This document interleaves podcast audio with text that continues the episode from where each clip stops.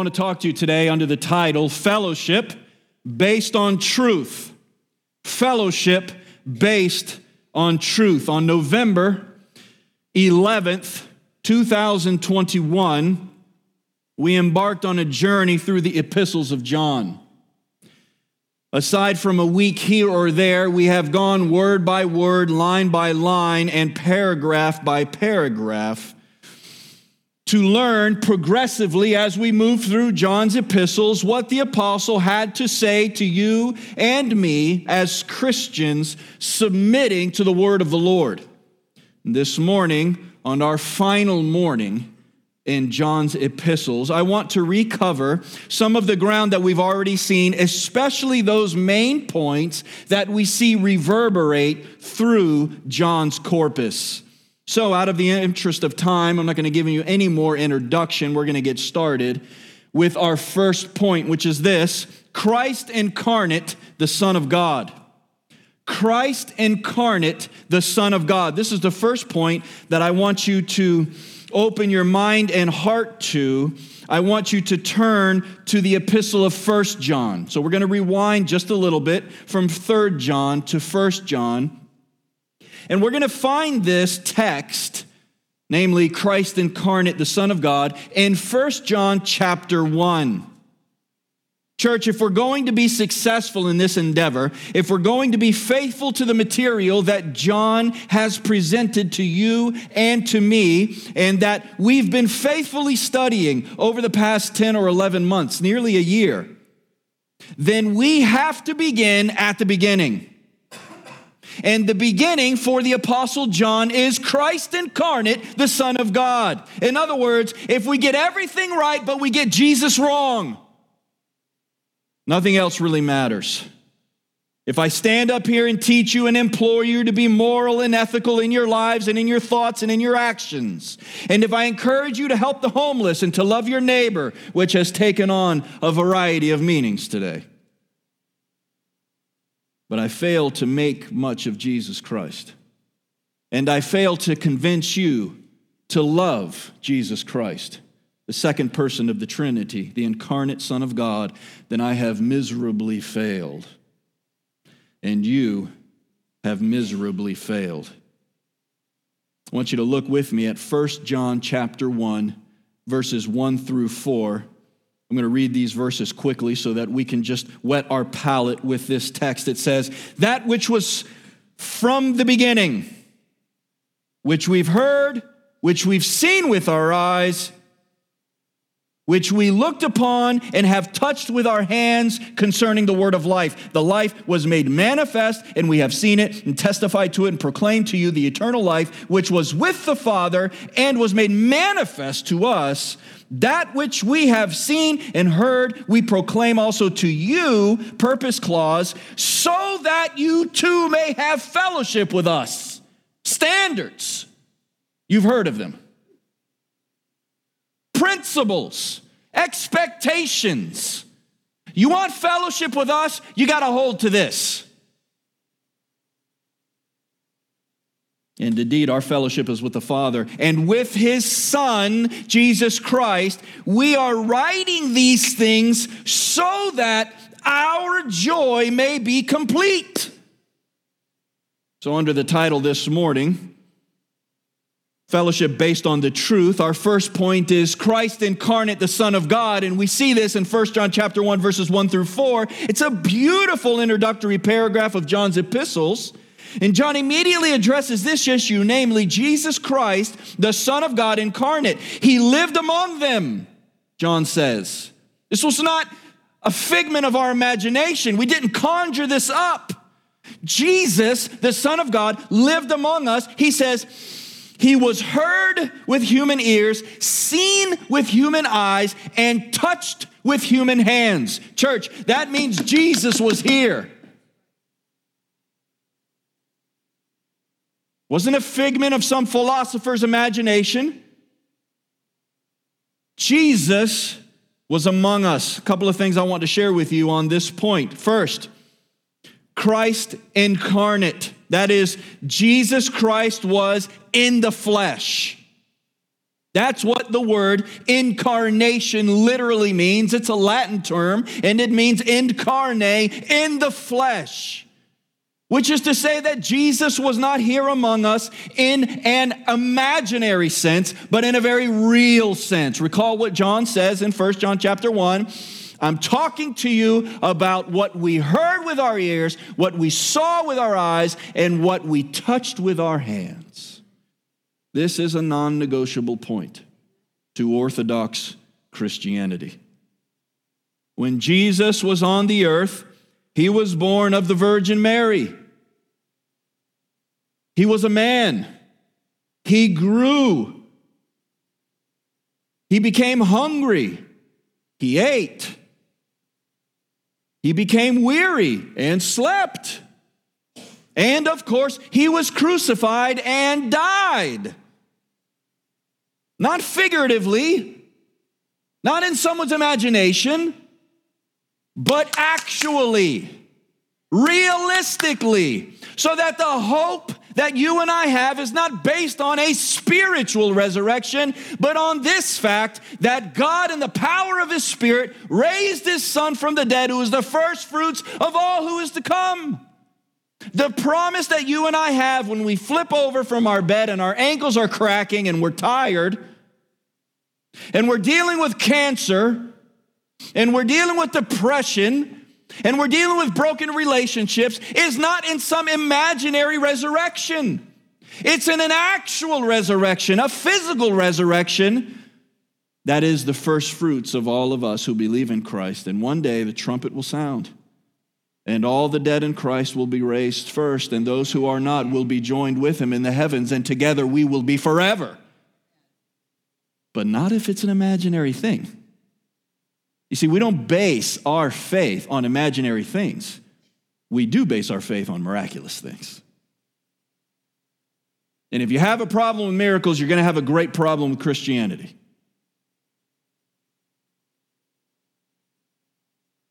Because Jesus was in the flesh. Second, Christ is the Son of God.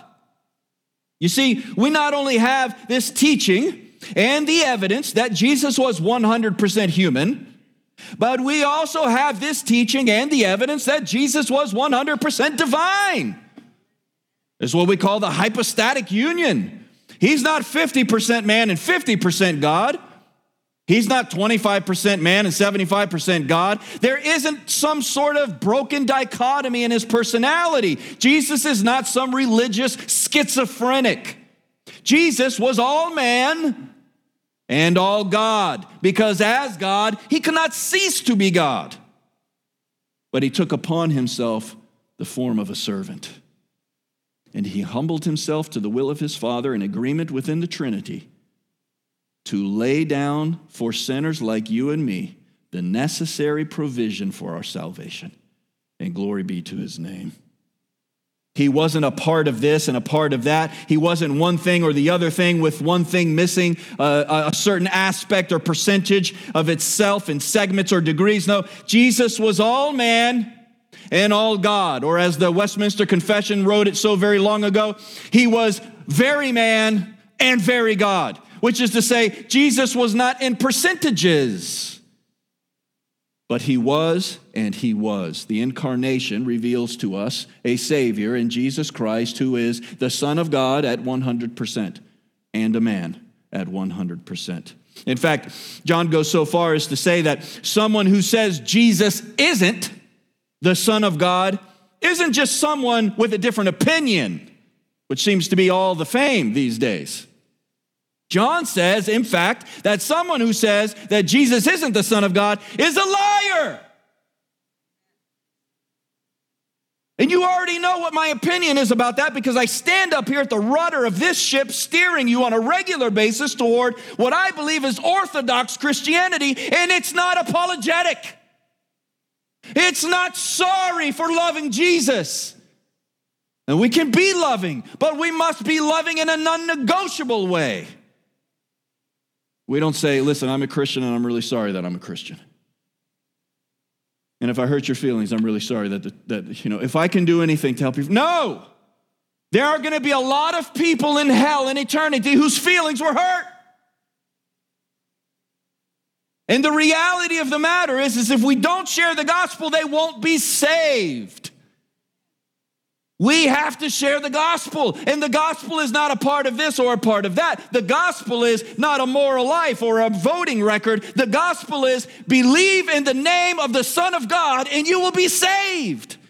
And this is so important that the Apostle John says, but if you have a different Son of God, you're a liar. If you don't believe in the biblical revelation of the Son of God, you're a liar. Who is a liar, John says? But him who says Jesus is not God's Son. This is a big pill to swallow, church. And this is a big pill to swallow because what John is emphasizing, what he is pressing upon us without apology is this. Say amen if you're listening. It is not Jesus plus anything. It is Jesus, period. It's not Jesus plus good works. It's not Jesus plus good intentions. It's not Jesus plus anything. I'm going to take a different approach. It's not Jesus minus this. There's a good possibility that some of us go limping into glory with some of the sins that we should have minused. But we're not going into glory because we're this moral or that moral, but because Jesus was moral. Because he was perfect, not because we were perfect. So if you have a different son of God, your salvation is completely compromised because your faith is in something or someone that the Bible did not ask you to place your faith in. We place our faith in Jesus, the incarnate Son of God, because he is the one Forget the pluses and minuses who can save us and save us for eternity. Look at 1 John chapter 2 verse 22. This is just one chapter forward from 1 John chapter 1. Just turn one chapter and look at chapter 2 verse 22 at the risk of sounding a little hot in your ears and a little forward in your heart. Look at what the Bible says before you have a contention with my tone of voice. Who is the liar but he who denies that Jesus is the Christ?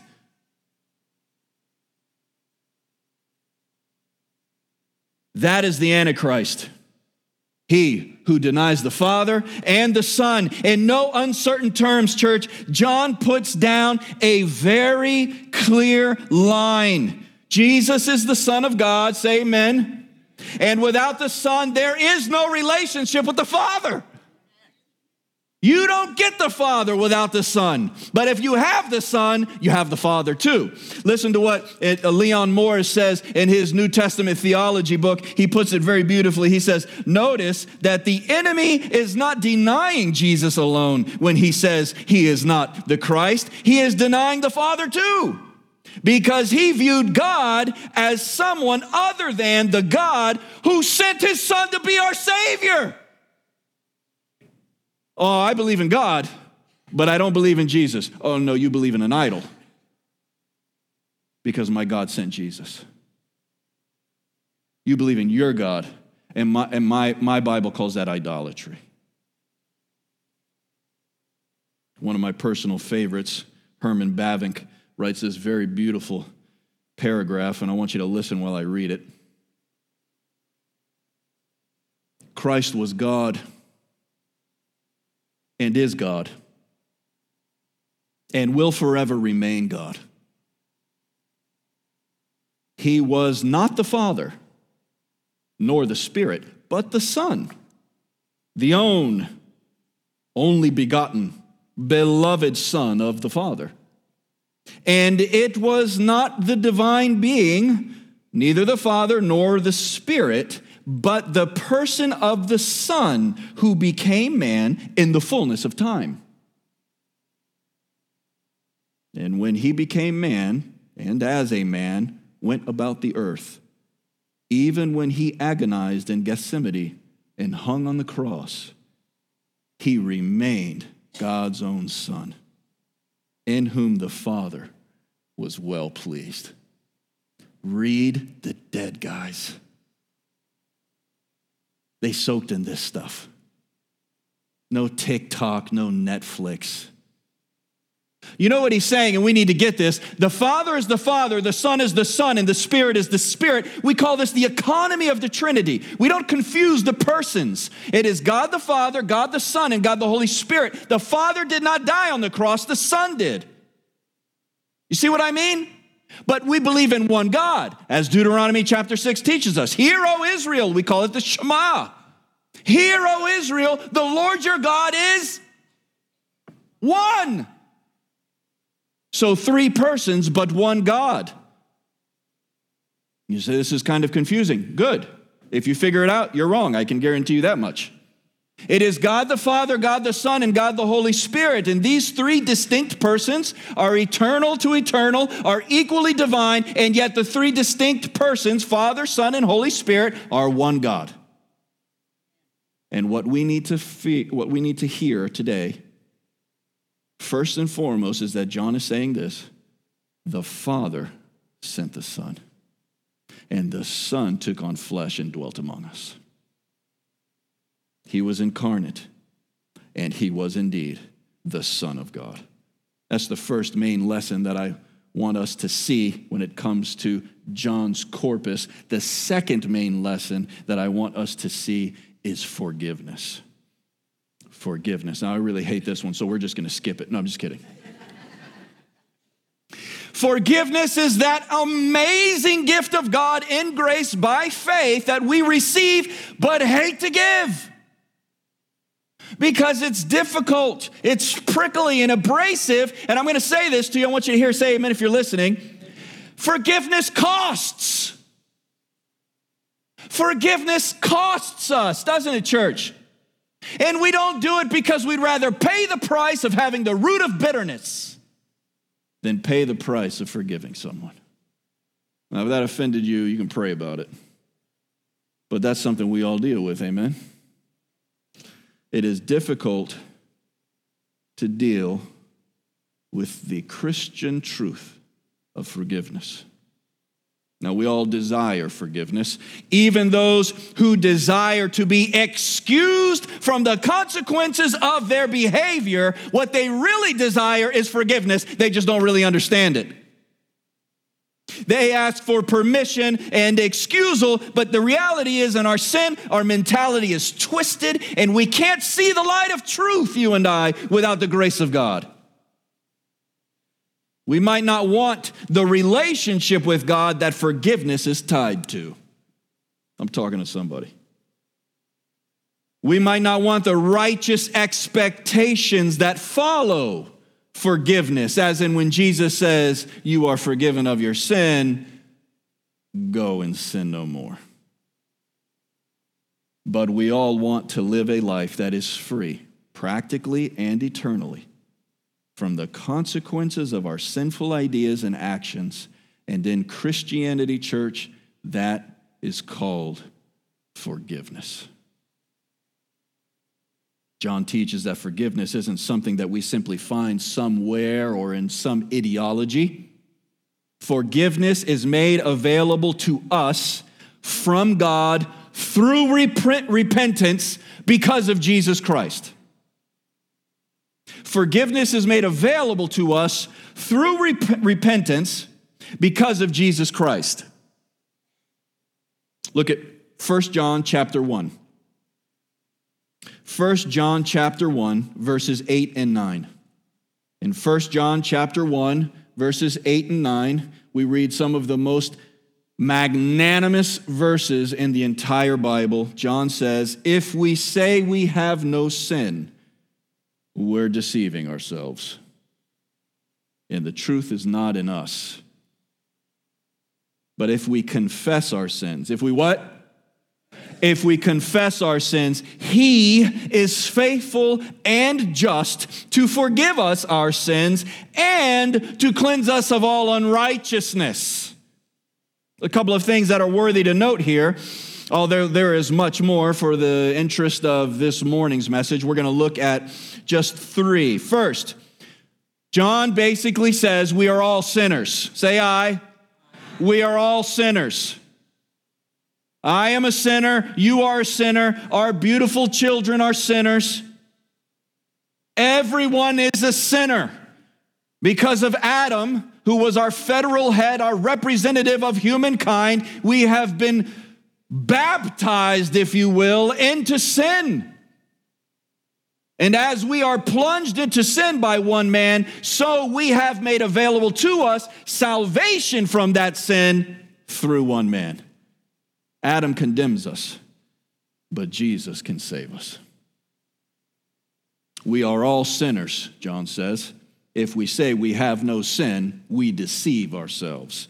And John says, without this, first and foremost, admission, there will be absolutely no remission of sin, no forgiveness of sin. And sadly, this is where so many in our world currently are, and more sadly still, this is the mentality that has crept into the church. There isn't anything wrong enough for anyone to repent of anymore. I understand when the world acts like the world and sinners act like sinners. I understand when gender ideology has completely corrupted the educational structure, the pharmaceutical structure, the health industry, the political ideology that we have in our marketplace today. I understand when sinners act like sinners. But what I don't understand is when Christians are too intimidated to call sinners to repent. Well, that's their decision. No, it's not. God is calling everyone everywhere to repent and believe in the name of his son, Jesus Christ. It's not American or European or black or white. Everybody's going to hell without Jesus. I don't care who they are or what their age is. Without Jesus Christ, we're lost. And you and I need to start living like we actually believe that. We talk to people, we need to say, it is that way because God has revealed it that way, but everyone who places their faith in Jesus will be saved. I don't believe it. Fine. But your belief or lack of it does not make the truth of God untrue. The responses of sinners to the fact that we share the gospel is not our responsibility, that's God's sovereignty. Our responsibility is to share. Salvation is God's deal. But our command from the Father is to share the truth. And the truth is what? That we are sinners. That sin is a real problem. And in the world, we go, look at these people, they're crazy. But the reality is, if we don't say that is a sin, then we're guilty. We're guilty.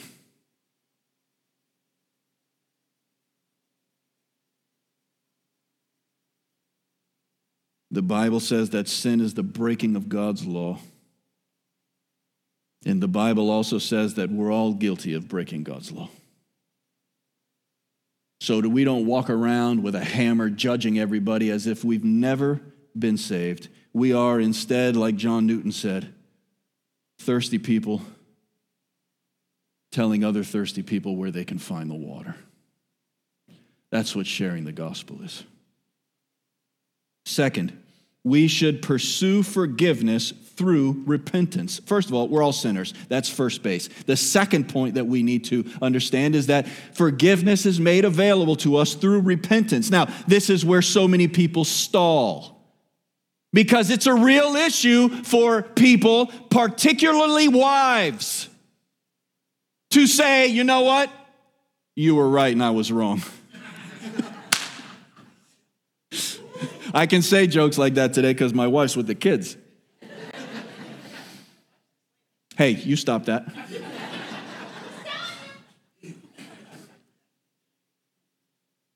Men, women, younger people, older people, we all have the same problem, and it's pride. Pride comes before the fall, and the reality is we truly believe that everybody's got a problem, but we believe with the same strength and conviction that we have none. Without repentance, you will not be saved. If you do not repent of your sin, you will not be saved. repentance comes from a word in the Bible that means to change your mind. It means to say that you were walking in one direction and you had a change of thinking about that direction, so you changed that thinking. Now, we know, because the Bible reveals this to us, that this is a work of God in our life, right? It is a work of God's conviction. Otherwise, we'd keep negotiating and excusing and permissing and everything else our sin, right? I don't know if you've ever seen the show Intervention. You got to have a stomach to watch it. But you see in the show people who have had addictions for years and years and years and years. Meth addicts with the drug crystallizing under their skin, scratch marks, pit marks. They're emaciated and this close to death, and they go, I've got control of it. I've got a handle on this. I can quit whenever I want. We do this. We do this with so many different things. I use that as an illustration because it's an easy illustration, but the reality is, you and I, every single one of us in this room or online, we all do it. We excuse our sin away and we say, I don't find this evil enough to need repentance. I'm going to say something, Christian. Our life is a life of repentance. Our life is a life of putting our thinking God's way, turning the direction of our life so that it glorifies God. Now, we've got a lot of good people in our church. We've got a lot of good people that are in our inner circle and our outer circle. The reality is, there are probably a number of people in our church who are even better than I am, but nobody is better than God. And as long as you're measuring yourself against me or anybody else, you are measuring yourself against the wrong standard. Everyone who measures themselves against God comes up short. But this is where the great promise is. If we repent, if we admit to God that we are sinners, here's the third point God is faithful to forgive. Amen. Look at this text again. It says, 1 John chapter 1 verses 8 and 9, if we say we have no sin, we deceive ourselves. We're all sinners. Truth is not in us. If we confess our sin, that's the word repentance. We're confessing, God, you were right and I was wrong. I was living this way. I know I've got to go the other way. Forgive me. If we confess our sins, look at the other side of this comma. He, that is God, He is faithful and just to do what? To forgive us our sins and cleanse us of all unrighteousness. You see what John says here. John says that God is faithful and just to forgive us of our sins and cleanse us of all unrighteousness. Here are some verses that I want you to see. I think they're on the slide. They're going to come up. The first is Nehemiah chapter 9, verse 17. Nehemiah chapter 9, verse 17. But you are a God ready to forgive. Oh man, I know that there are some parents in our church because I counsel them. They just wait for their kid to mess up, not because they're ready to forgive, but because they love to tell their kids they're wrong. They love to break out the ruler, as it were. They love to discipline or to punish. They cherish the opportunity to tell people around them that they're wrong. God says, I'm ready to forgive. I'm ready to forgive. Gracious and merciful, slow to anger, and abounding in steadfast love. Some of you need to make a note of that in your Bibles. Psalm 32, verse 1 Blessed, it's a word that means happy, really well off, glad, fortunate.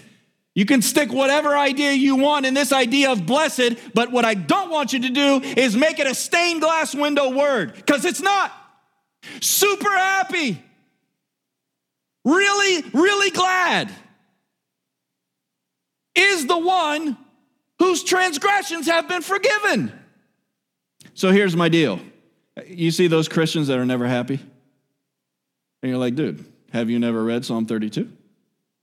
The Bible says that you should stop moping, complaining, and griping. Why? Because the God of this universe has forgiven you.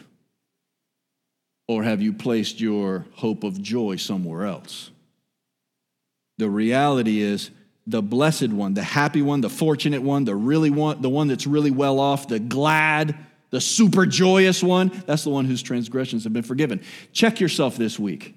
Do you live your life as someone who knows their repentance to God in Jesus Christ led to forgiveness? Here's another one Ephesians chapter 1, verse 7. I put this one up here just to appease my, my friend Hollis because we had a long diatribe about the necessity of Jesus' blood. Right? Ephesians chapter 1, verse 7. In him, that is to say, in Christ, we have redemption. How? Through his blood, the forgiveness of our trespasses. Church, no blood, no forgiveness. No blood, no forgiveness. Why? Why is it set up that way? Because Leviticus 17 11 says, The life is in the blood. And when Jesus died, shedding his blood for you and for me, Peter says, it was a life for a life. However, you approach it, one thing is certain. Are you listening? Forgiveness is a key component to a faithful view of Christianity. And our God forgives the repentant. But not only is forgiveness an important part of Christianity, but also justification and propitiation. You say, what's that word? No, that's the way. Propitiation. Say it with me. Propitiation. This is a very, very important idea to John. It happens in other places in the Bible as well, but in particular, we see it in John's letters. While John's writings are always readable and practical, he is also extremely theological. John never shies away from the deep and doctrinal truths because he knows, and you and I should learn from this, that doctrine precedes doxology. Orthodoxy precedes orthopraxy. That belief precedes behavior. In other words, we act in accordance to how we think.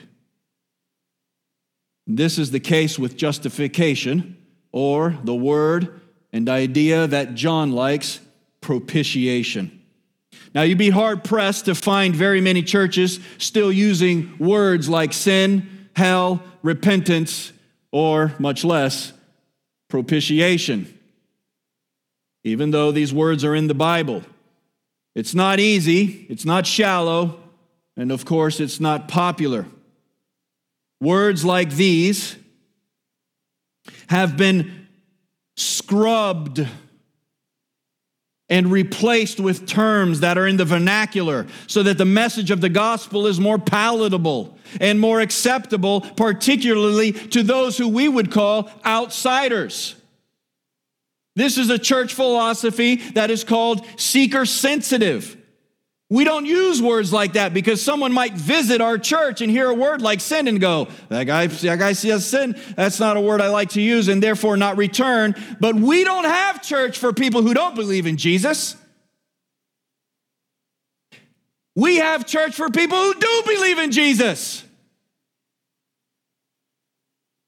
Every single book in the Bible is written to Christians. There is not one book in the Bible that is written to an unbeliever.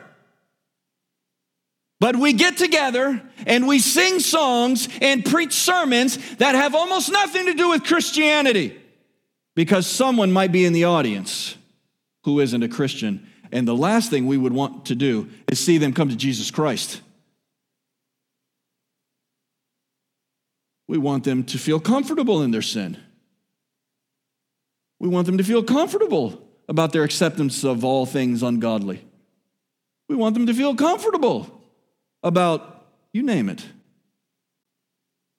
The reality of the matter is, you and I have an obligation, and it's not to guests, it's not even to members. Our obligation, first and foremost, is to Jesus Christ. We live faithfully to Him, and all other things fall where they need to fall. Now, I love to see guests and visitors in our church. I'm grateful that we always have guests and visitors in our church. But we aren't changing the way that we do things so that we can have guests. You can be seeker sensible without being seeker sensitive. Those are two different ideas. And the reality of the matter is, when we do church, we look at what the New Testament teaches us and we do the best that we can to duplicate that in Miami in 2022. God has not called us to mediocrity. Can I get an amen to that? He has called us to excellence. He's called us to do all things to His glory. He expects us to love Him with all our hearts and with all our souls and all our minds. So let's do a little work on this and let's love the Lord with all our minds. Propitiation is a biblical term. It doesn't happen in some of your Bibles because the translators decided to make the Bible more readable and they don't put the word propitiation. They just dilute it and they put something like mercy or offering or something along those lines. But the word is propitiation, which is why I recommend you use the ESV. We see the, this word propitiation in two specific places in John's writings. 1 John chapter 2 verse 2 and 1 John chapter 4 verse 10. 1 John chapter 2 verse 2 and 1 John chapter 4 verse 10. I'm going to read these consecutively. 1 John chapter 2 verse 2 reads like this. He, that is to say Jesus, is the propitiation for whose sins? Our sins and not for ours only, but for the sins of the whole world. 1 John chapter 4 verse 10. That was chapter 2 verse 2. Now chapter 4 verse 10. And this is love, not that we have loved God, but that he loved us and sent his son to be the propitiation for our sins. So we can off the bat come to this agreement, this is an important idea because it's God doing for us what is called propitiation through his son, Jesus Christ. So if God is doing something for us through his son, Jesus Christ, I don't care what they call it, we need to understand it. These verses demonstrate something, namely that we remain under God's wrath as long as we are unforgiven and unredeemed in Christ. You see, we just talked about forgiveness, didn't we? And forgiveness means that we are removed from judgment and placed in a place of favor and blessing and grace. We are, to use the word that the Apostle Paul uses, adopted into the family of God so that we can pray with a sure heart, Our Father who is in heaven, hallowed be your name. Amen. But what we're learning here is that before propitiation has happened in our life, that is to say, before we are forgiven and the wrath of God that was on us is removed from us, God is not our Father and we are not forgiven. But look at what Paul says in 1 Thessalonians chapter 5 verse 9 about Christians. 1 Thessalonians chapter 5 verse 9, Paul says, God has not destined us for wrath, but to obtain salvation through our Lord Jesus Christ. I can't think of another verse in the New Testament that places in such plain wording the idea of propitiation. No Christ, wrath of God. Christ, no wrath but you're obtaining salvation through Jesus Christ. So we bump into people all the time that we like and we love and we're friends with, and they're not in Christ. They're non Christians. In that case, we say, I like them, I love them, I, I think highly of them, whatever the case might be, but in eternity, they will not be with me unless they place their faith in Jesus Christ, repent of their sin, and God's wrath will be removed from them. Because propitiation, that is to say, the removal of God's wrath from us because we're sinners, is only available to us in Jesus Christ. We've been forgiven, we've experienced his propitiation, and now let's talk for a moment about sanctification, or as John likes to say, walking righteously in the truth walking righteously in the truth. Now, following our previous points, we have sanctification, and the order here is incredibly important. We know who Jesus is, we repent of our sins and are forgiven, we have propitiation in our lives, that is to say, the removal of God's wrath because of our forgiveness and faith in Jesus Christ. And as a result of those things taking place, we see a practical difference in our lives. In other words, sanctification is something that follows our relationship with God. It comes from the root word holy. The word sanctification comes from the root word holy. The word sanctification comes from what root word? Holy. You know what holy means. It doesn't mean saints and all that jazz. Holy means clean. Holy means right to be pure, to be unspotted from the world. God is holy, and He calls His people to be sanctified. In fact, that's what we are called. The word for saints in the New Testament means holy ones. So if you are a Christian here today, you have repented of your sin and you have been forgiven and propitiation has occurred in your life, God's wrath has been removed, and you are set, destined to obtain salvation in the Lord Jesus Christ, you, by biblical definition, this might be scary, hold on to your seat. You, by biblical definition, are a saint.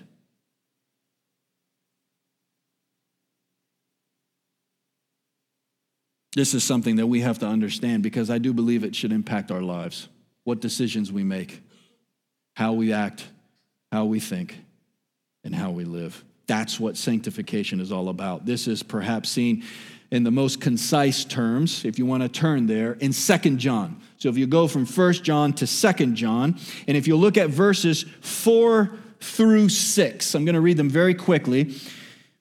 Say amen when you're there. I rejoiced greatly to find some of your children, how? Walking in the truth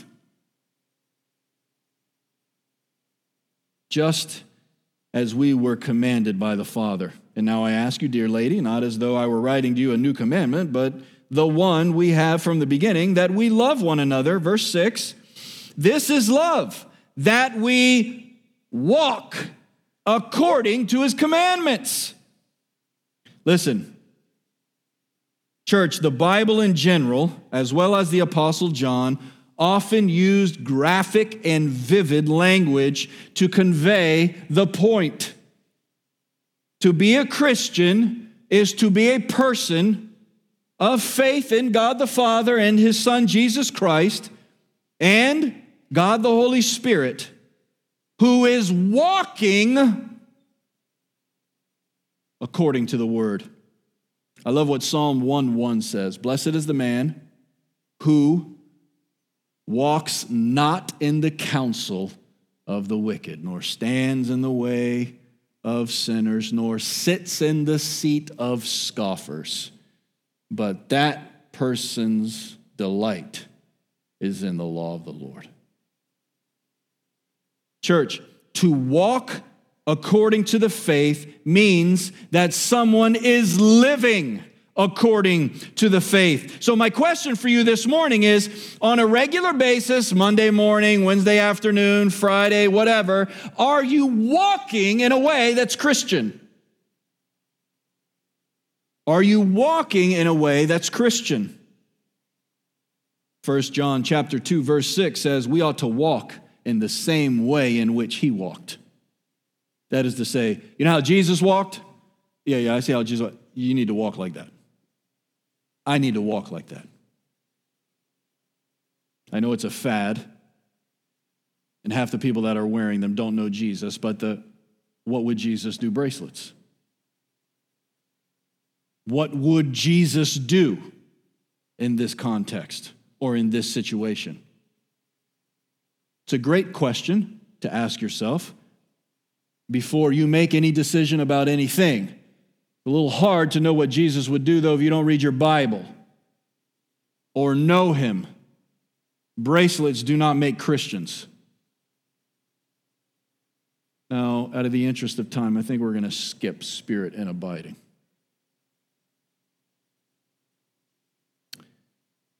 So let's jump down to eternal security.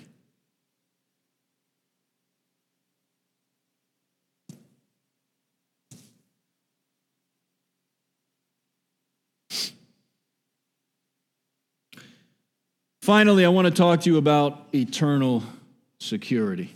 And this will be found in 1 John chapter 5. 1 John chapter 5. Now, we certainly see it in 2 John and 3 John. If in nothing else, the tone that John uses when he's talking about those who are in the church and those who act like they're in the church but aren't. John has no doubt whatsoever that those who are in Christ are always in Christ. And he has no doubt that those who aren't in Christ but act like it still are not in Christ. You don't get to negotiate these things. You are either in Christ and there forever, and you're out of Christ. That's it. Those are your two options. So today, to finish our message, I want to talk to you about something that is incredibly important and that many churches and teachers have gotten wrong over a long period of time in order to make allowances for their terrible theology. 1 John chapter 5 verses 11 through 13. These are verses that should give you and me comfort as Christians. The apostle John wrote these magnificent words so that as Christians, corporately and individually, we would have an anchor for our soul. Regardless of the tide or the current of the world, you and I should know at all times that our salvation is secure. And so John writes these words beginning in verse 11 of 1 John 5 This is the testimony that God gave us eternal life. Now, I want to pause there just for a quick second, and I want you to get this. John does not say, This is the testimony that God said, if you work hard enough and you're a good enough person, you'll have eternal life. That's absolute heresy. John does not say, if you muster the will, if you reach down deep inside yourself, you will find that you're actually good. Thank you. No. John just said in 1 John chapter 1 that if you say you're not a sinner, you're a liar. That we're sinners and deserve and undeserving of God's salvation. What we need is God's work in our life. And so, as the conclusion of his letter here in 1 John chapter 5, he doesn't say, now listen, this is the testimony. You're not bad, but but you're not you're not all the way good if you try hard enough. Really, if you reach down into your free will, which is two words that never happen in the Bible and, and you find in your free will a spark of light. And if you start to listen to these fools and heretics like Deepak Chopra or Joel Osteen, and you start to help old ladies across the street and stop cheating on your spouse with pornography or alcoholism or the lady that you work with. And you start to live a good, you know, Republican lifestyle, you'll be saved. You only laugh because I'm making it so ridiculous, because it's true. You laugh because it hurts. The reality is, we've got a lot of Christians who would love heaven even if just Jesus wasn't there because the streets are gold and the gates are pretty. And we have done a horrendous job of making Jesus beautiful. The Apostle John says everything starts with Jesus. And if you're saved, it's not because of you. Here's the testimony, church God gave us eternal life. God gave us because He's gracious and He's rich and He's abounding in love and steadfast kindness, and He gives to His people. Not because we deserve it, but because He's good. Not because we can earn it, because we can't earn it, because we're sinners. We've already established that. We can't establish that in one place and get wobbly on another. If we're saved, it's not because of what we've done, it's because of what He's done. Here's the testimony good, bad, or ugly, whatever your grandmother ever said about you. If you're saved, it's because God saved you. That's the gospel. Believe in the Lord Jesus and you'll be saved. Oh, I believe in the Lord Jesus. And then you read the New Testament and you go, the reason you believe in the Lord Jesus because God was doing a work in your life. Oh, we don't talk about those things when we evangelize because that's not the point of evangelism. Evangelism is believe in the Lord Jesus and you'll be saved. Amen? We believe that wholeheartedly without any equivocation, without any doubt. If I tell someone, if you ask Jesus Christ to be your Savior, you will be saved, I believe that wholeheartedly, 110%. I also believe that if someone believes in the name of the Lord Jesus Christ, it's not because they love God, it's because God loved them first. May we never become dumb about the depths of theology. And may we never make salvation about you and me. May every time salvation is discussed, it be like this Praise be to God,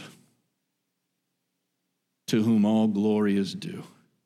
This is the testimony, guys, that God, get this, gave us eternal life.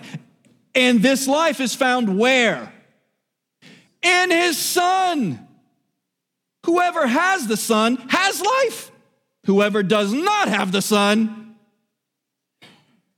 doesn't have life. I write these things to you who believe in the name of the Son of God. Do you believe?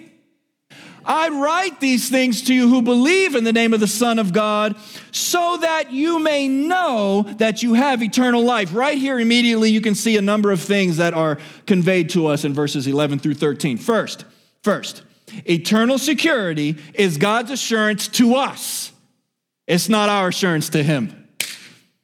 Listen, God's not impressed by us. And we're not going to tell somebody that if they live good enough, they'll stay Christians. You weren't good enough to become a Christian. You aren't going to be good enough to stay a Christian. You were saved by grace in the beginning. You're going to be saved by grace in the end. Some of you, and I've said this, we're going to go limping into glory. But I'm going to tell you in the name of Jesus Christ if you're a believer, you'll be there. Because it's not about you. It's about Jesus. It's not about what you've done, it's about what He did for you and for me. This is the testimony God gave us, eternal life church. You are no more eternally saved on your best day than you are eternally saved on your worst day. You get it? You say, oh, I feel like a lousy Christian. Doesn't matter. Your salvation is still at 100%. And then when you have a great day and you're like, where's the lake? I'm going to walk on water. Today's the day I walk on water. And you feel great, your, your salvation is at 100%. Because whether you are doing a magnificent job of representing Christ and loving Jesus, or if you're doing a horrible job you are no more saved on your best day than you are on your worst day. Assurance is God's gift to us, not the other way around. We're not coming together telling each other, live in such a way that God is going to be decisive when it comes to your death. When you die, he's going to go, "Oh, should he come? Should he go?" No, no, no. We're not we're not teaching God assurance. God is teaching us assurance. I love what Psalm 37 says. Psalm 37 verses 23 and 24. If you want to hear this psalm, say amen. The steps of a man are established by the Lord when he delights in his way. He may fall, but he will not fall entirely because the Lord holds his hand. Some of you are reflecting on your life and you're saying, Look at this mess. And I'm here to tell you the only reason it's not worse is because when God takes a grip of your hand, He never, ever lets go. Second, eternal security is God's intention. It's His intention. Look at verse 12, it seems clear to me, and I'm sure that it seems very clear to you too, that God has designed a mode of salvation that is simple and imparts confidence to the believer. Listen, whoever has the Son has life. Whoever does not have the Son does not have life. Now, this just infuriates everybody who's outside of Christ. But if you're inside Christ, this should be the greatest sounding thing you've ever heard. If you have, Oz, you got Jesus, you're saved. That's it. Janine, you have Jesus, you're saved. But, but what about? Mm-mm. That's not how it works. I'm going to take you back to the Bible. But you don't know what I've done. Oh, oh, you, you might be right. If you have the Son, you have life. But you have no idea where I. If you have the Son, you have life. Now, we can talk about sanctification, right? We can talk about, hey, are you in Christ? I'm in Christ. You need to start living like it. You need to start walking like it. You need to start talking like it. If you are, in fact, in Christ, it will reveal itself in your life. But if it doesn't reveal itself in your life, Jesus says, well, you're going to know them by their fruit. You're going to know them by fruit. If somebody's like, yeah, I'm a Christian, but they live like hell, they don't know Jesus. But we all make mistakes and we are all sinners. And sometimes we can be guilty of horrific and regrettable things. Say I. But the reality is, Jesus is still your Savior. Do you have the Son? Yes, you have life. If you do not have the Son, then you do not have life. This is God's intention to let us know that if we have Jesus, we are eternally secure. Thirdly, finally, Eternal security, and this is for you eternal security is to be known. Eternal security is to be known. This is where teachers, Charles Stanley is one of them. There are a lot of pastors out there who are very well known and people listen to and take heed to, and that's fine, but a lot of them teach that if you don't take care of your salvation, like feeding a baby, the baby dies, so does your salvation. And that is unbiblical. And some of them teach that no matter what you live, no matter how you live, if you say a prayer, you'll be saved. This was the debate in the late 80s and early 90s that they called the lordship debate. If you are saved by Jesus, he's your Savior. But does that also make him your Lord? In other words, can I be a Christian and live a non Christian life? And the answer to that very stupid question is no. You cannot. But there are those in that elk who will say, yes, you can say a prayer and get saved, but still live a live a entirely Christ dishonoring life. That's not biblical. That's not, you will not find a verse that says this person lived terrible and, and, and did not do anything that had a remotely uh, connection to Christianity, but they did say a prayer one day, and therefore, that's, that's not in the scriptures. The scriptures teach us, those of us who have the Son, that because we have the Son, we can know the confidence of eternal security. Look at 1 John chapter 5 verse 13.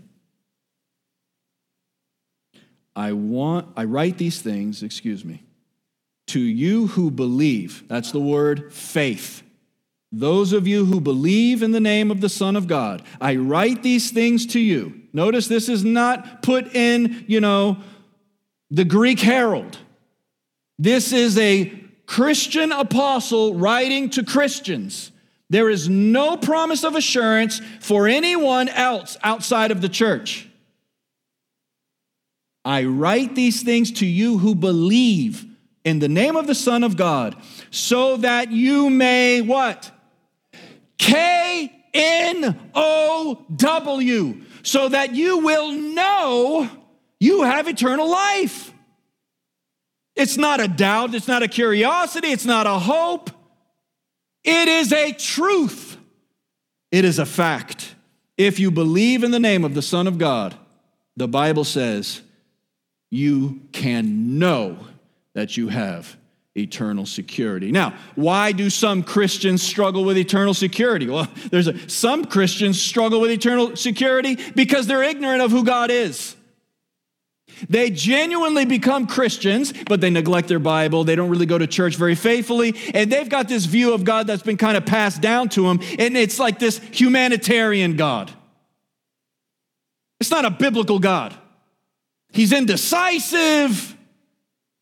He changes his mind. Sometimes he's good, sometimes he's not. He's not the sovereign God who is always good in the Bible. And when your view of your salvation is not, con- is not connected to the biblical God, it can get wobbly. Here's another one they're out of fellowship. Some Christians struggle with eternal security because they're out of fellowship. There, there are Christians, this is weird for me. I know that I'm a pastor, okay? But this is weird for me. I'm going to use my secretary as an example. She's not a pastor. If the doors are open, she's here. I never say, Patty, are you coming to church today? I never say, Patty, are you having your bi weekly Thursday Bible study? I never say, Patty, do you and Jay plan on coming to Wednesday night? But I never have to say that because Patty is a Christian. And you know where Christians are when the church worships? At worship. We have Christians who are not confident in their faith, and it's because they miss church every time the wind blows out of the southeast. There are Christians who are not in church today, even though we were spared from Hurricane Ian because it rained this morning. And there are Christians who will only worship online. They want the message, but they don't want the pastor. Not everybody online. They want the preaching, but they don't want the accountability. And people say that to those of you who are in our seating, and you come and you tell me, so and so said this, and so and so said that. By the way, you don't say anything that I don't hear. So think twice. And I know what you think of me depending upon how your children treat me. If your children look at me out of the corner of their eye, I know what you say at the dinner table. There are people who want the preaching, but not the accountability. And when it comes time for security, it's absent because they're neglecting the fellowship of believers that is commanded to us in Hebrews chapter 10, verse 25. Do not forsake the assembly. In this metaverse, in this online church, in this YouTube, it's a lousy place to go to church. Half the time, I know sometimes it, oh, I got so much going on and I got this. And I, it's like going to the gym. I don't want to go. And five minutes after there, you're like, I'm so glad I went. And worship is the same way. I can't tell you how often we've been here because I've gotten in a fight with my kids or my wife or somebody grabbed me in the hallway and just felt like dumping a bunch of stuff on me. And I'm trying to be in the frame of mind of worship and I'm not. And as soon as we start worshiping, God just meets me. And he goes, It's not about you, Joe. It's about me. It's about your family. Your security can fall into question because you're living ungodly lives. There are people who love Jesus and love him very badly. They make decisions that reflect the world, not Jesus.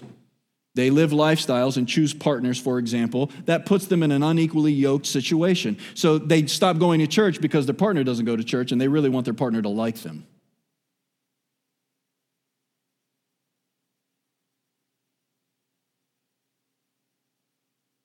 It could be because you're neglecting the disciplines. What are the disciplines? Bible reading, prayer,